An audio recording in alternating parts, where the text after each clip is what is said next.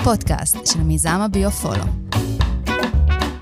להכיר את עצמך ברגש הפיזי.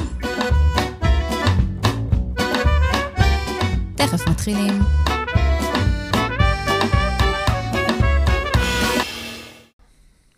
ברוכים הבאים לפרק הנוסף שלנו בביופולו, פרק 34. אני יאנה מיריל, מטפלת ברפואה אלטרנטיבית, רפלקסולוגיה, שיאצו ודיקור, ומייסדת הביופולו. ואני אלי כהן, אני מייסד הביוטסט ומייסד הביופולו, ואני מתעסק ברגשות. כן, והיום uh, בפרק אנחנו נדבר על משהו מאוד מאוד חשוב, משהו שגם הפך להיות עוד יותר משמעותי בתקופה האחרונה, uh, על השקט הפנימי. מה כולם מחפשים? כולם בעצם מחפשים את, ה... את השקט הפנימי. למה? בגלל שיש כל הזמן חוסר שקט. יש שני מצבים, יש שני סוגים ככה מאוד בגדול, שני, שני מצבים. יש את האנשים שהחוסר שקט כל הזמן מתקיים בתוכם, והם uh, צריכים רעש, הם צריכים הרבה רעש. Uh, רעש זה אומר רעש מהסביבה. Mm-hmm. זה יכול להיות הפרעות, זה יכול להיות uh, צעקות, דיבורים, uh, תשומת לב. וכולי וכולי. ויש את הסוג השני, שגם אצלו יש רעש, אבל הוא מחפש את השקט. הוא מחפש את השקט, ותכלס, כשאנשים צריכים בעצם שת... להגיע לשקט הפנימי, הם חושבים על אושר, הם חושבים על משהו, אה, משהו אולטימטיבי כזה, שייתן שקט תמידי. אה, אבל שקט, אצל כל אחד השקט הזה בנוי, או או חושבים אותו בצורה מסוימת. כן, גם זה, גם זה פרסונלי אפילו. נכון, אחד חושב האלה. על רווחה כלכלית, ואחד חושב על uh, שיפסקו לו הבעיות בחיים, ואחד חושב על שיפסיקו להיות לו בעיות רגשיות, ואחד חושב על uh, בריאות, וכל אחד, כל אחד יש לו את, ה, את המבנה ש, האישיותי שלו, וכל אחד חושב על שקט בצורה אחרת. אני גם רוצה באמת שנדבר על עוד איזה משהו, כאילו יש את הטרנד הזה, שבוא נדבר על, על הטריגר. בוא ננסה להבין מה הטראומה, בוא ננסה להבין מה שורש הבעיה. נכון, אז... כולם מדברים על נכון, הטרנד אז... הזה. Uh, בעולם הטיפול, אנשים uh, בעבר התעסקו בלדעת על הטראומה, ואז היו חופרים בקשר לטראומה. Mm-hmm. יש כל מיני סוגי טיפולים, uh, שבעצם הם מנסים לברר את הטראומה. כדי ליצור את השקט, כדי להשתיק את הדבר הזה, והשתקה, יש, יש לה... יש כל מיני פתרונות להשתקה. כדורים, סמים, הדחקה, אלכוהול, אלכוהול אה, כל מיני אה, מדיטציות, אה, כל מיני דברים שמנסים להגיע לשקט הפנימי. יש כל מיני צורות. שדרכם מנסים. היום הטרנד החדש, כמו שהזכרת, הטרנד החדש היום בטיפולים, זה מה הטריגר. מה מפעיל את, ה, את החוסר שקט? מה מפעיל איזו התפרצות או איזה, איזשהו, את המצוקה, או את החוסר תפקוד, או וכולי וכולי. אז היום יש איזה טרנד חדש בטיפולים, זאת אומרת, לא ממש חדש, אבל הוא חדש יחסית. בשלוש שנים האחרונות בערך, אפשר להגיד את זה. מאז הקורונה, mm-hmm. אז יש, את ה, יש טרנד חדש שנקרא מה הטריגר. כשמנסים לזהות מה הטריגר, כאילו, כאילו זה סוג של שורש, שהוא בעצם, ברגע שיטפלו בו, אז יגיע המנוחה והנחלה של הבן אדם שסובל מקושי ו... ובעיות, או, או כל מיני דברים כאלה. ומה שקורה בעצם, זה ש... הטריגר הוא לא העניין, הטריגר הוא בעצם, אה, זה כמו, תדמייני קומקום חשמלי, mm-hmm. אוקיי? שיש בו נקודת, כאילו, את לוחצת על הכפתור, המים מתחילים להתחמם. ברגע שהם מגיעים לטמפרטורה מסוימת, מופעל הטריגר. כאילו, אנחנו נעשה אנלוגיה לטריגר. אוקיי. Okay. ואז זה, טאק, זה מנתק את ה, את ה... יש פלטינה חשמלית שהיא בעצם מהחום מתנתקת, ואז החשמל מתנתק. אוקיי? מה שקורה בעצם, נוצר ניתוק. של, ניתוק, הניתוק החשמלי מתקיים, ואז הקומקום נרגע, הוא מתחיל להתקרר. זאת אומרת, יש, הטריגר יוצר פעולה הפוכה. בנקודת אה, רתיחה מסוימת, בטמפרטורה מסוימת, אוקיי? אם ניקח את האנלוגיה הזאת, מהמם. לחיים של בן אדם. ברגע שהוא כבר לא יכול להכיל יותר, ברגע שהוא נמצא בהצפה מסוימת, ברגע שמופעל טריגר. אבל הטריגר הוא לא העניין, הטריגר הוא... הטריגר הוא איזשהו מנגנון שמנסה לעשות פעולה מסוימת. ש- שמנסה אולי גם להבין... יש משהו יותר עמוק מהטריגר, שאותו צריך להבין בעצם. בדיוק, זה, זה מה שצריך להבין. אז מה באמת העניין? אז מה בעצם כל העניין, אם זה לא הטריגר? אז מה העניין? בוא, בוא תסביר לנו את זה. חוסר, חוסר שקט. החוסר שקט, יש תהליכים שמתקיימים בתוכנו, אצל כל אחד. עוד פעם, זה, זה מאוד משתנה מבין אדם לב- לבן אדם, אבל צריך להבין מה החוסר שקט. למשל, אתן לך דוגמה ממישהו שפגשתי לאחרונה. מהמם. אז הוא, יש לו חוסר שקט כשהוא מרגיש שיש סכנת התפרקות. עכשיו, ממה זה נובעת הסכנת התפרקות? זה כשיש עליו עומסים גדולים מדי, כשיש עליו, יש דרישות גדולות ממנו. זה, זה, אני מדבר על נער בן 16, שבעצם כשהוא מרגיש שהדרישות ממנו הולכות וגודלות וגוברות, הוא מפחד להתפרק, ואז מופעל טריגר, כל הזמן יש את החוסר שקט, שכאילו, אני לא יכול, אני לא יכול, אני לא יכול, כאילו, שיפסיקו לבקש ממני, שיעזבו אותי בשקט וכאלה. ואז זה יוצר אצלו פעולת הימנעות, הוא פשוט נמנע מלעשות דברים. אבל ממה נובעת הדרישה ממנו לעשות עוד משהו ועוד משהו ועוד משהו? זה כי הוא, הוא ילד מאוד חכם, הוא מאוד אינטליגנט. יש בו גאונות מסוימת. ואז מה שקורה זה שהציפייה של ההורים היא לא קשורה למציאות. כי הוא פועל באופן טורי. הוא יכול לעשות משימה, תני לו משימה אחת, תסבירי לו איך לעשות אותה, הוא יעשה אותה יפה מאוד, אפילו בהצטיינות. והוא יסיים אותה, הוא ינוח רגע, ואז אפשר להני- לתת לו את המשימה הבאה. ברגע שאת כל רגע ואומרת לו, תעשה גם את זה, וגם את זה, וגם את זה, וגם את זה. כלומר, באופן רוחבי, הוא לא מסוגל להתמודד. זה מפרק אותו. כי הוא לא יכול לחשוב על כמה דברים בו זמנית. הוא חייב את זה באופן מסודר, באופן לאט, טורי. באופן טורי, לאט-לאט. משימה לסיים אותה, וגם כשנותנים לו את ההנחיה, אז אומרים לו, תעשה אחד, קודם את אחד, אחר כך את שתיים, אחר כך את שלוש, ואחר כך את ארבע. אבל אם את מורידה לו את שתיים או את שלוש, ואז הוא פתאום מבין שהוא צריך לעשות אחד, שתיים וארבע, או אחד, שלוש וארבע, הוא מתבלבל, הוא נכנס, ל... הוא נכנס לתסבוכת.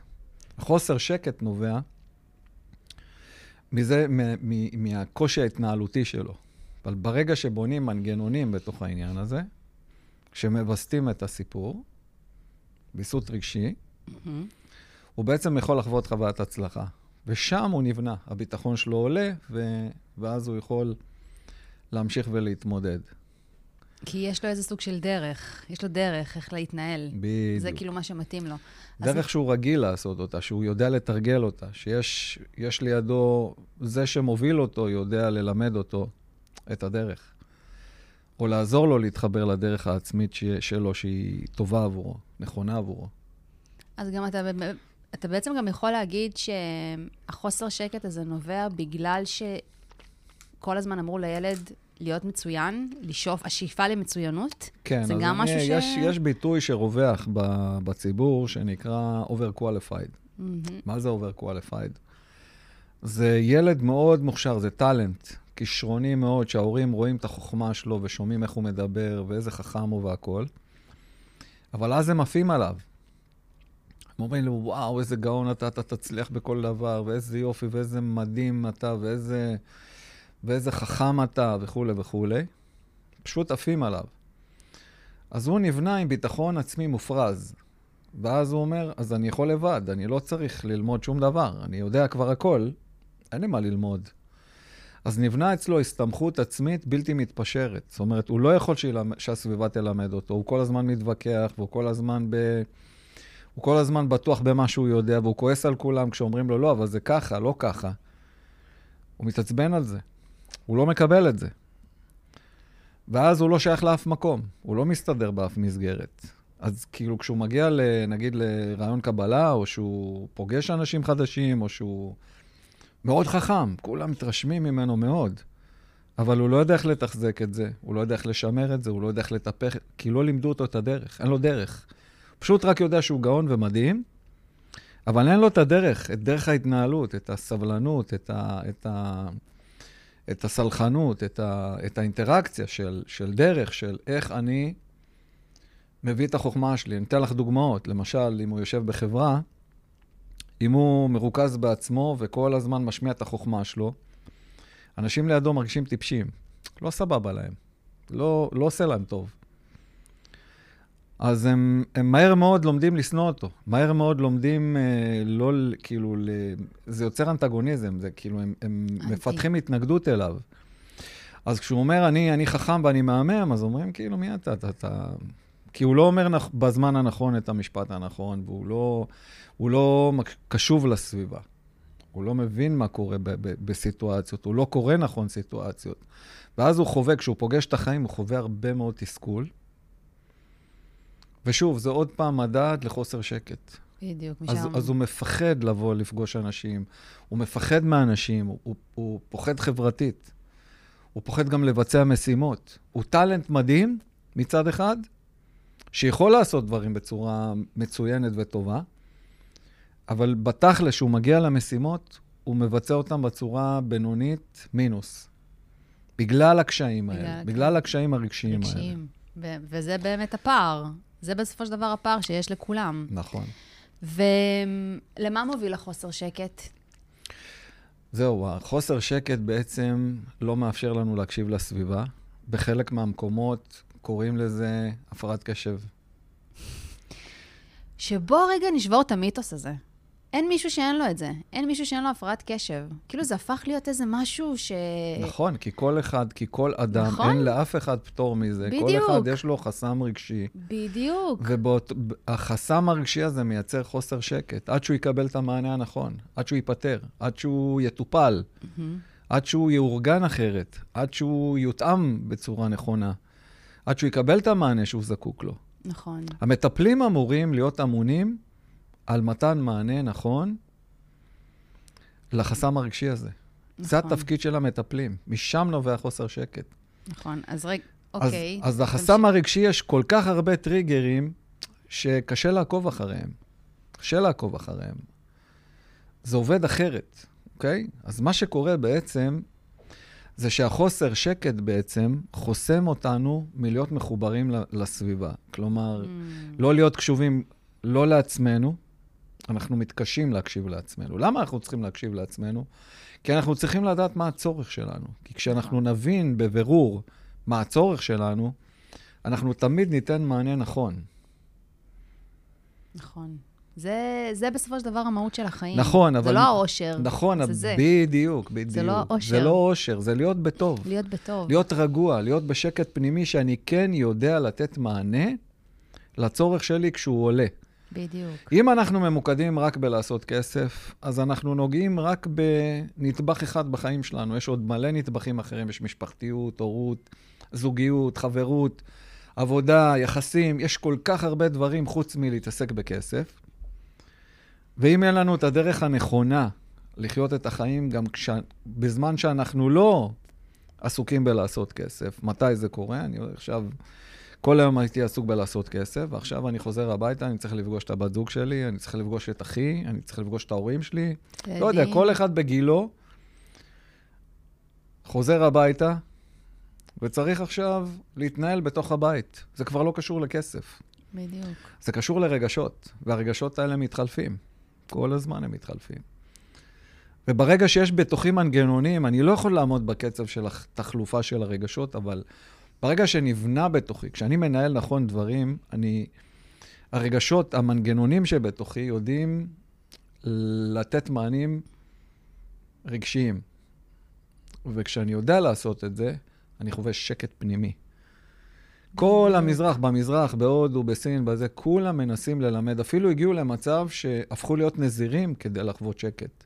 להתנתק מהחיים עצמם, לא לדאוג למשכנתה ולא לדאוג ל... לקנות בית ולא לדאוג לגדל ילדים ולא כלום. פשוט להיות נזירים ואז לחוות את השקט. כן, זה גם מאוד קל לנסוע בקצה השני של כדור הארץ ולהיות בשקט. אתה מבין? נכון. זה משהו אחר, זה לא החיים באמת. כן, יש דוגמה פשוטה. כשאת המערבי. נוסעת לטיול, את מתנתקת מהכל, את עוזבת את הכל. זה נעים. נכון. יש תחושת שחרור, יש תחושת הקלה, אין דאגות, כולם יודעים שאת בחופש, אף אחד לא מחפש אותך, לא רודף אחרייך, לא... את מנותקת, ואז את חווה שקט. נזיר חווה את זה כל הזמן, כי הוא לא דואג יותר לשום דבר. נכון. אבל אה, לא כולנו יכולים להיות נזירים. ברור, כולנו זה יש לא- חיים, ולאף אחד, גם לנזיר, אה, יש חסמים רגשיים. אין לו פטור מהדברים האלה. הוא נכון, צריך, גם שם הוא נסע. צריך להתמודד עם זה, גם שם. הוא פשוט נסע לקצה השני כדי אה, לשבת כל היום במדיטציות כן, ולתרגל. לגמרי, דברים. אבל עדיין, מה שמציק, מציק. זה, זה חלק, מ, חלק מאיתנו, ואנחנו צריכים לדעת לנהל את זה. נכון. ולהיות בטוב, ושיהיה לנו את השקט הפנימי. נכון. בסופו של דבר זה הכל עניין של ניהול אה, רגשות. נכון. זה הכל עניין של ניהול רגשות, וברגע שאתה מכיר את עצמך ואתה בטוב עם עצמך, אז אתה יודע מאוד אה, איך לווסת את זה, איך לנהל את זה, מה לעשות, מה בדיוק הצורך שאנחנו צריכים באותו רגע, וגם לתת את המענה הנכון. ואני גם רוצה שבאמת נדבר על משפט ששומעים אותו מאוד ביום-יום. הקטע הזה שאנחנו לפעמים מפחדים מהשקט, ואז אנחנו אומרים, השקט שלפני הסערה. נכון. איזה, נכון, הרבה אומרים את המשפט הזה, כן, כאילו נכון. אנשים פתאום יש להם איזה סוג של שקט, והם לא רגילים לשקט הזה. נכון, כשאני עובד עם אנשים שיש להם חרדות, זה, זה חוסר שקט, כמו שתיארתי על העניין של הקומקום, יש להם חוסר שקט עד שהם מתנתקים מעצמם. ושם זה, זה מפחיד מאוד, מאוד מאוד מפחיד, הניתוק. כי אחר כך כשהם חוזרים להתחבר לעצמם, הם, הם חווים כאבים. וזה מאוד מפחיד אותם, כי הם פתאום חווים את הכאב. לא כי הוא לא התקיים כל הזמן, אלא כי פתאום הם חווים אותו והם נורא נבהלים, והם בטוחים, משהו בתוכם אומר, הולך לקרות לי משהו רע, אוקיי? אם את לוקחת את העיקרון הזה, ובעצם כשמישהו חווה שקט, כשאני עובד עם האנשים האלה, פתאום הם מתחילים לחוות, הם נרגעים. בתהליך הם מתחילים לחוות רוגע, להירגע. הם נורא נבהלים מהשקט הזה, זה נורא מוזר להם, כי הם רגילים כל הזמן לחוסר שקט. אז ה freak control, הרי אדם שהוא חרדתי הוא שליטה. freak control, הוא כל הזמן בשליטה ש... שהוא כל הזמן משגיח על הכל והוא כל הזמן דואג שהכל יהיה בסדר, כדי שלא פתאום יקרה איזה crisis ו- ויקרה לו, ב- במקרה הכי גרוע הוא ימות, או במקרה הכי גרוע הוא יתפרק, הוא ישתגע. זה שני וריאציות של, אה, של אנשים שהקצה של החרדה שלהם זה שיקרה משהו סופני, משהו חמור מאוד לעצמם, או בפיזיות שלהם או בנפש שלהם. והחוסר שקט הזה, כשהם מתחילים להרגיש שקט, הם מחפשים מה לא בסדר.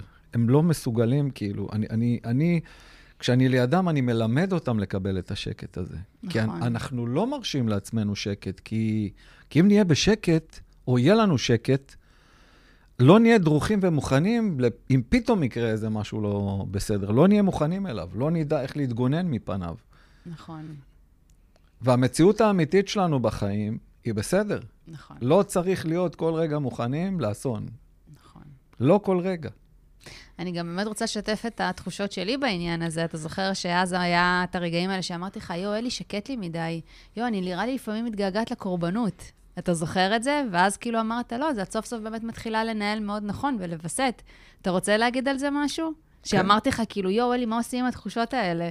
כן, משעמם זה... לי. נכון, כי אם אנחנו נרשה לעצמנו, לא ניבהל, או, או בתגובה הראשונה שלנו נבהלנו ואנחנו מודעים לזה, אנחנו אומרים, אוקיי, נבהלנו מזה שעכשיו יש לנו שקט, מותר לנו מדי פעם שיהיה לנו שקט. אבל ככל שאנחנו מתרגלים יותר לשקט, משהו בתוכנו מכניס אותו יותר ויותר ויותר לחיים שלנו.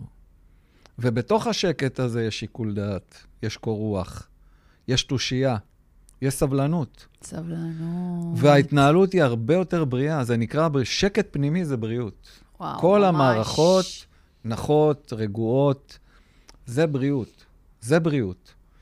כי החלופה של זה זה סטרס, זה טנס, זה פחד עמוק, זה, זה לחץ, לחצים אדירים.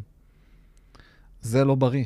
כן, יש המון גורמי לחץ שכל הזמן מפעילים אותך. כאילו, זה יותר רגשות שמפעילים את כל הגורמי נכון, לחץ האלה. נכון, והתוצר של זה זה כאבים פיזיים. התוצר של כל הדבר הזה הוא כאבים פיזיים. נכון. כן, ויש גם את העניין הזה של ה... שהרציונל שלנו כל כך מפוצץ במלא מלא מלא חסמים, ובמלא דברים שבאמת מאפש... חוסמים אותנו מלהגיע לשקט הנפשי הזה. בדיוק. עכשיו, ככל שהאינטלקט שלנו, ככל שההיגיון שלנו, ככל שהמוח שלנו הוא יותר חושב, הוא פחות רגשי, הוא יותר חשיבתי, כי אנחנו מאוד מפחדים, אנחנו לא סומכים על הרגשות שלנו, על, עצמנו. על היכולת שלנו לנהל את זה. אין לנו יציבות עצמית שיכולה לנהל את הרגשות האלה. מה שקורה בעצם במהלך ההתפתחות שלנו, בגדילה שלנו, מי שאנחנו תינוקות, לעד, עד הגיל שאנחנו נמצאים בהוויה, בזמן הנוכחי, המוח שלנו מפוצץ במנגנוני הגנה, של תיזהר, יש- יישבר לך עצמות, ותיזהר, אתה תידרס, ומסוכן, אתה תיפגע רגשית, ומסוכן זה, ו... מסוכן האיש הזה, מסוכנת האישה הזו, תזהר ממנה. כן, מסוכנים החיים האלה. האלה, וכן הלאה וכן הלאה וכן הלאה. וכל המנגנוני ההגנה האלה לעולם לא יכולים לאפשר לנו שקט. ואז אנחנו מגיעים למסקנות מוטות. מה הטעם בחיים האלה? למה העולם הזה אכזר? למה הכל נראה רע? קורבנות שדיברת עליה קודם. מהמם. אנחנו פשוט חושבים את זה באופן קורבני. אנחנו חושבים את זה בצורה קשוחה מאוד. כי המנגנונים האלה כל הזמן מספרים לנו שהכל מסוכן, אז אנחנו לא מאפשרים לעצמנו שום דבר. אנחנו לא מתפתחים בשום צורה. אנחנו נשארים מצומצמים, כי ככל שאנחנו מצומצמים, אז יש לנו פחות חשיפה, ואם פחות נחשף, אז פחות נתמודד. אז זה מוביל אותנו להימנעות, כי זה אזור נוחות. זה אזור נוחות ששומר עלינו לא, לא להתמודד, לא לגלות דברים חדשים, לא להכיר דברים חדשים. כאילו, באמא שלכם תעזבו אותנו, כאילו, זה, זה הרעיון. בואו נימנע ונסתגר, וזה הדרך. כאילו ממש הבאת פה תהליך של כדור שלג. טק, טק, טק. ממש. מדהים איך זה באמת עובד. וכל זה נובע כי אנחנו לא באמת קשובים לרגשות שלנו. נכון, אבל אז אנחנו מפסידים את כל החלומות שלנו, אנחנו מפסידים את המשאלות לב שלנו, אנחנו מפסידים את המאוויים שלנו, אנחנו פשוט לא יכולים לקיים את הפוטנציאל שלנו. אם יש לנו כישרון מגניב, ולכולם אנחנו יש בו. נפספס אותו, ולכולם. לכולם, כל. אחד, אין, אין, אין. אפשרות כזאת שבן אדם אין לו כישרון כישרון. מיוחד. אין דבר אין. כזה. אין, אין.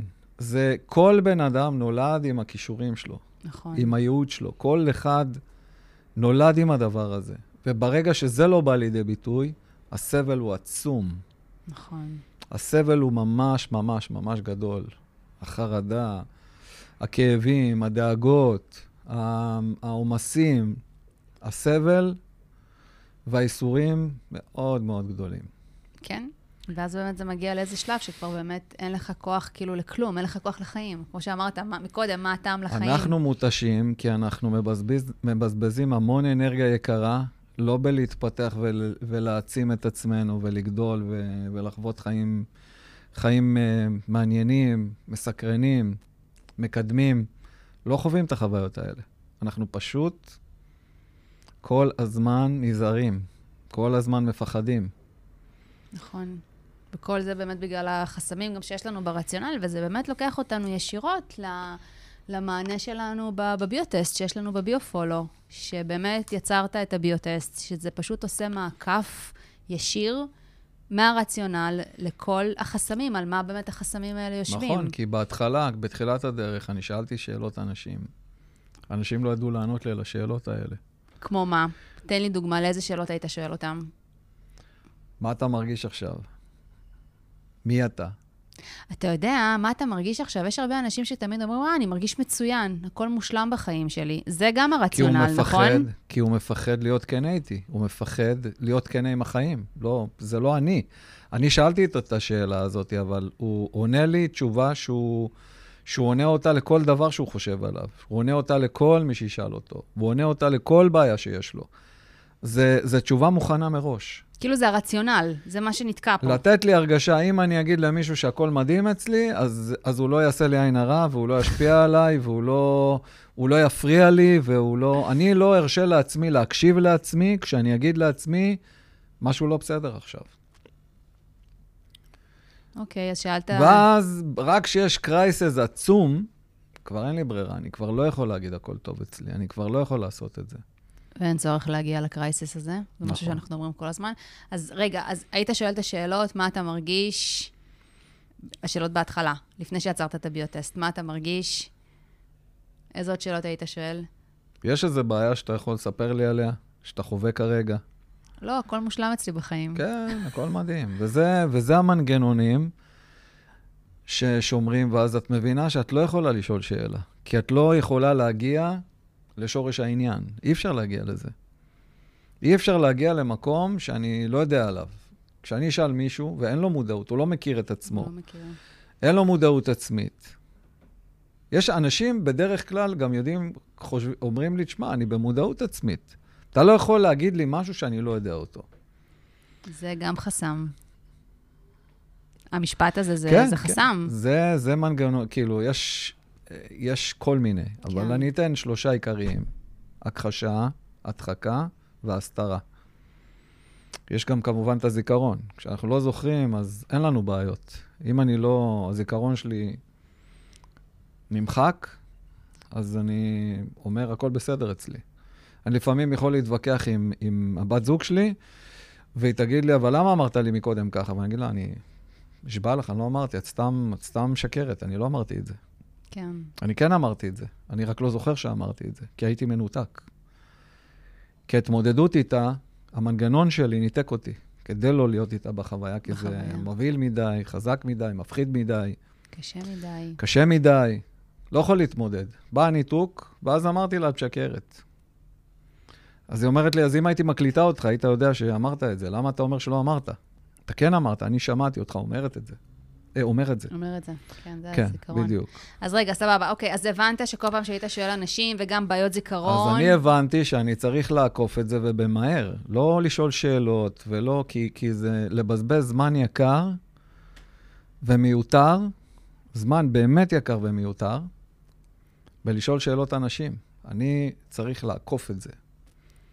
אתה אומר פה, אתה אומר פה באמת מידע שהוא מאוד חשוב. זה באמת הייחודיות של הביוטסט. אוקיי, אז הבנת שאתה צריך לעקוף את זה. אני צריך לעקוף את זה ולהגיע ל... ישירות לעניין. וכשאני מעלה את העניין, אז הבן אדם אומר לי, וואלה, איך לא חשבתי על זה מקודם? גם, אבל וואלה, שכחתי מזה. וואלה, שכחתי מזה. או, וואו, בואנה, איך, איך זה קרה אותי? אני גם רוצה עוד וואו, משהו... איך זה יכול להיות? אני גם רוצה להגיד עוד משהו חשוב לגבי העניין זה הזה. נכון שלא חשבתי על זה בצורה הזאת. זה כן קיים זה כן אצלך, קיים. אתה כן יודע את זה, אתה רק לא יודע שאתה יודע את זה. הופה. ברגע שזה נחשף בפניך, עכשיו אתה יכול לנהל את זה. אתה יכול לעשות פעולת ניהול על הדבר הזה. ואתה יכול לפרק את החסם הרגשי. כל פעם, כשמפרקים את זה לרג, לרזולוציות, לומדים על כל עניין בפני עצמו, מכירים את עצמנו טוב, את החסם הרגשי שלנו טוב, ההיכרות העצמית, ואחר כך אנחנו בונים את זה בסדר אחר או בפעולה אחרת, ואז הטריגר לא רלוונטי בכלל, אין לו שום משמעות. הוא כבר לא עובד כמו שהוא עבד קודם. לכן אני אומר שהטריגר הוא לא העניין. לא העניין, כן. הטריגר הוא ביטוי למצוקה, לקצה המצוקה שאני כבר לא יכול להכיל יותר. זה מה שהטריגר עושה. הוא מחלץ אותי, סוג של מציל אותי מהמצב, אבל הוא בעצם, זה פלסטר. זה לא באמת פותר את הבעיה, כי המצוקה הולכת וגדלה, כי זה במקום אחר. אוקיי, ואז אתה מבין, ואז אנחנו מגיעים כאילו לעניין, ואתה פשוט כאילו מעורר את זה למודעות, ואז בן אדם פשוט יותר מבין, מבין את העניין או את הטריגר, או... כל אחד קורא לזה פשוט בצורה אחרת, אבל בסופו של דבר זה העניין. ואני גם חושבת שאמרת משפט מאוד, אמרת משפט מאוד חזק, אה, ואני רגע רוצה לפרש את זה קצת אחרת, כי יש פה באמת משמעות למה שאמרת. אתה לא יודע את מה שאתה יודע עד שאתה לא יודע. עד שאתה יודע, סליחה. שאני אגיד את זה שוב, אתה לא יודע את מה שאתה לא יודע עד שאתה יודע. כל ההסבר שנתת עכשיו, זה פשוט באמת מסתכם במשפט הזה. כאילו, יש כל כך הרבה משמעות לכל ההבנות שהבאת לנו מלפני איזה דקה, וזה באמת מדהים. ובסופו של דבר, כאילו, הכל מתגמד למשפט הזה. אני אפשט את מה שאת אומרת. עוד יותר תפשט את זה? אני אפשט את זה, יאללה, כן. תפשט. התת-מודע שלנו מכיר אותנו מעולה. הרציונל שלנו, ההיגיון שלנו, מה שאנחנו חושבים אותו בכל זמן נתון, הוא לא מכיר אותנו מספיק טוב כמו, כמו שהתת-מודע שלנו מכיר אותנו. וכשהתת מודע שלנו מכיר אותנו, זה מסוכם לתודעה. זאת אומרת, התודעה זה הסיכום של מי אנחנו. מי אנחנו? כשאני שואל מישהו מי אתה, הוא לא יודע לענות לי על זה, שאלה קשה. כי מי אתה זה ההרכב שלך. מה ההרכב שלך? זה הכישרון שלך, זה היכולת שלך, זה התפקוד שלך, זה הפעילויות שאתה יודע לעשות. זה דברים שמגדירים מי אתה. דרכם אתה מוגדר, אוקיי? בזמן שאתה, אין לך מושג בכלום על כלום, על החיים שלך, על, על עצמך, אז גם אין לך מושג על החיים שלך. ואז אתה אבוד. וברגע שאתה אבוד, מה קורה? אתה מנסה להאחז במשהו. החוסר שקט הוא עד שאני אאחז במשהו, ולא כל אחד יכול להתח... לא כל אחד מסכים עכשיו לקחת אותי, אה, לקחת עליי אחריות. למעשה, אף אחד לא חייב לקחת עליי אחריות, ולא צריך לקחת ולא עליי. צריך. אני היחיד שאמור לקחת אחריות על עצמי, לא מישהו אחר. נכון. אם אני בן שנה, חייבים שאמא תיקח עליי אחריות, אין ברירה.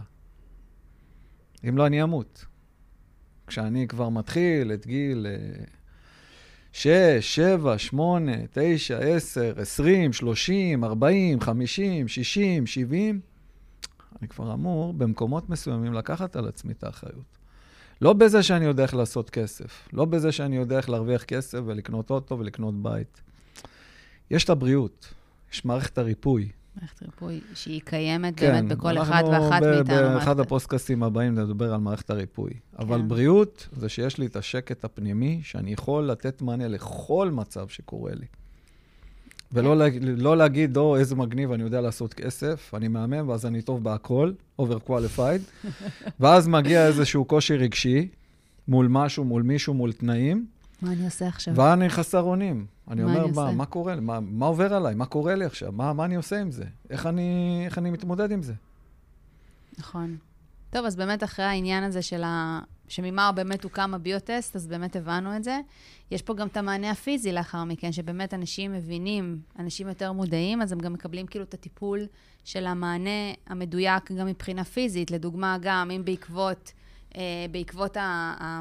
החוסר הרגשי שהתפתחו להם כל מיני כאבי גב, בואו ניקח את כאבי הגב העליון, אז לאחר, לאחר הסשן איתך, כשאתה רואה בביוטסט שיש המון כאבי גב, אז אני אעבוד ממוקד בקליניקה על האזור של כאבי הגב. אני יכולה לעשות או שיאצו או דיקור, כמובן הכל בהתאם למה, ש... למה שהבן אדם צריך. ואז באמת הבן אדם מקבל, המטופל מקבל באמת את כל המעטפת הנכונה הזו, כאילו גם את ההבנה וגם את השחרור הפיזי. ואז המטופל באמת יוצא מאיתנו שהוא בטוב, בטוב, וכאילו שהוא בא גם משבוע לשבוע, יש יותר שיפור, נוצר המנגנון רגיעה, יש הבנות לגבי החיים. לא שיתפתי אותך, אבל אתמול אה, שלחה לי אה, מטופלת שהייתה אצלנו לפני שבועיים בפעם הראשונה, אני לא אגיד את שמה, כי אולי היא מאזינה לנו, ואני מכבדת אותה. אה, והיא שלחה הודעה, וואי, אני ממש מתרגשת ליום רביעי, לטיפול הבא שלנו.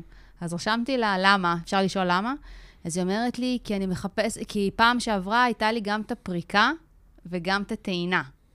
והיא אמרה את זה באמת במשפט פשוט. כאילו, היא הבינה את מה שהיא צריכה לעשות, היא צריכה לפרוק, היא צריכה להבין למה, על מה יושבת הפריקה הזו, ואז היא מרגישה טוב. ואז כאילו, אתה יודע, זה עשה לי מאוד טוב, אני באמת צריכה להעלות את זה ל... בשלב הזה הוא לסטורי. בעצם, היא תלמד לנהל את זה גם כן. בדיוק, היא לא כל פעם נתקעת ושואלת בדיוק. את עצמה למה. בדיוק. זה עשה, זה עשה טוב. זה עשה ממש. זה, זה למשל סיפוק. אם אנחנו מדברים רגשות, זה היה סיפוק לראות זה את ההודעה. השקט, זה השקט. זה הסיפוק, זה באמת, כן. אנחנו עושים טוב לאנשים, אנחנו גורמים לאנשים להכיר את עצמם. זה השקט, כן, לגמרי.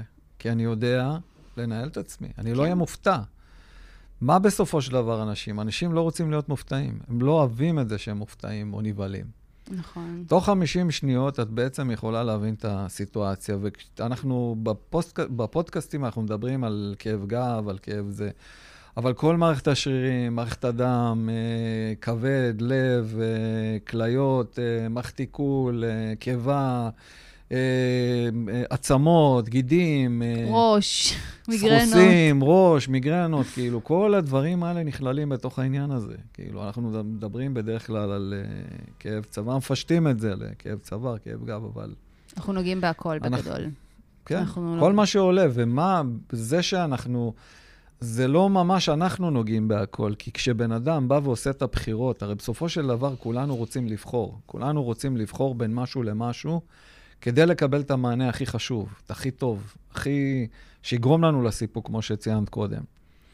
ובעצם כשהבן אדם בוחר בתוך הביוטסט, שהוא עושה את הבחירה, הרי לא, הוא לא שואלים אותו שאלות, הוא צריך לבחור בתוך 50 שניות כמה דברים, והוא בעצם בונה, הוא בעצם אוסף את הנתונים של מאחרי הקלעים, הוא אוסף את הנתונים כדי לה, להסביר לי ולך מה בעצם עובר עליו, ואיפה העניין? אנחנו, מה מה העניין. העניין? בדיוק.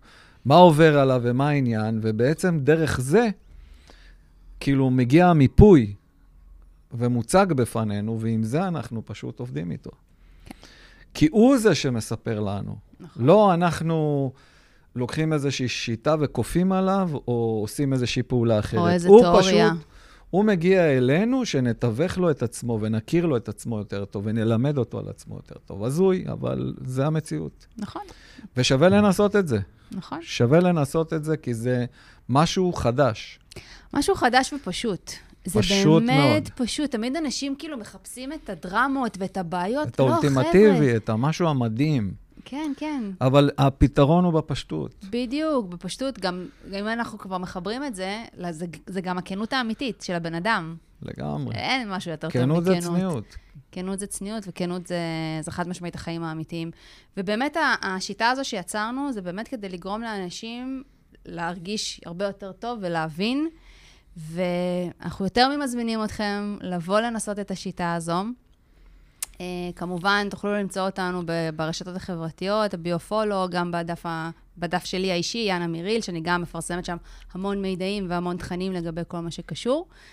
ותבואו לנסות. זה באמת חוויה שלא חוויתם באף מקום אחר. אני אומרת את זה guarantee, עם אחריות. שווה לנסות. כן, לגמרי, תבואו לפעם אחת, מה יש לכם להפסיד? לגמרי. ניסיתם הכל, או שלא ניסיתם אף פעם, או שאתם חוששים, או ש... רגע, ולא אמרתי את הדבר בואו הכי חשוב. תנסו פעם אחת. רגע, אלי, ולא אמרתי את הדבר הכי חשוב, שזה בלי חפירות ראש.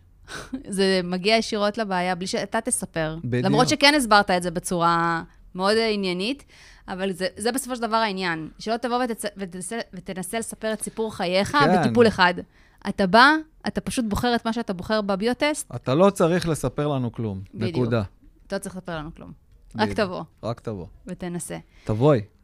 תבואי, תבואי, כן. לגמרי. טוב, אלי, תודה רבה. נעמת לי מאוד, תודה, יאנה. כמו תמיד, ואנחנו כמובן נתראה בפרק הבא. תראה. אז תודה שהייתם איתנו. כמובן שתוכלו למצוא אותנו גם במדיה החברתית, בפייסבוק ובאינסטגרם, ביופולו באנגלית, ובאתר אינטרנט שלנו www.biofolo.co.il.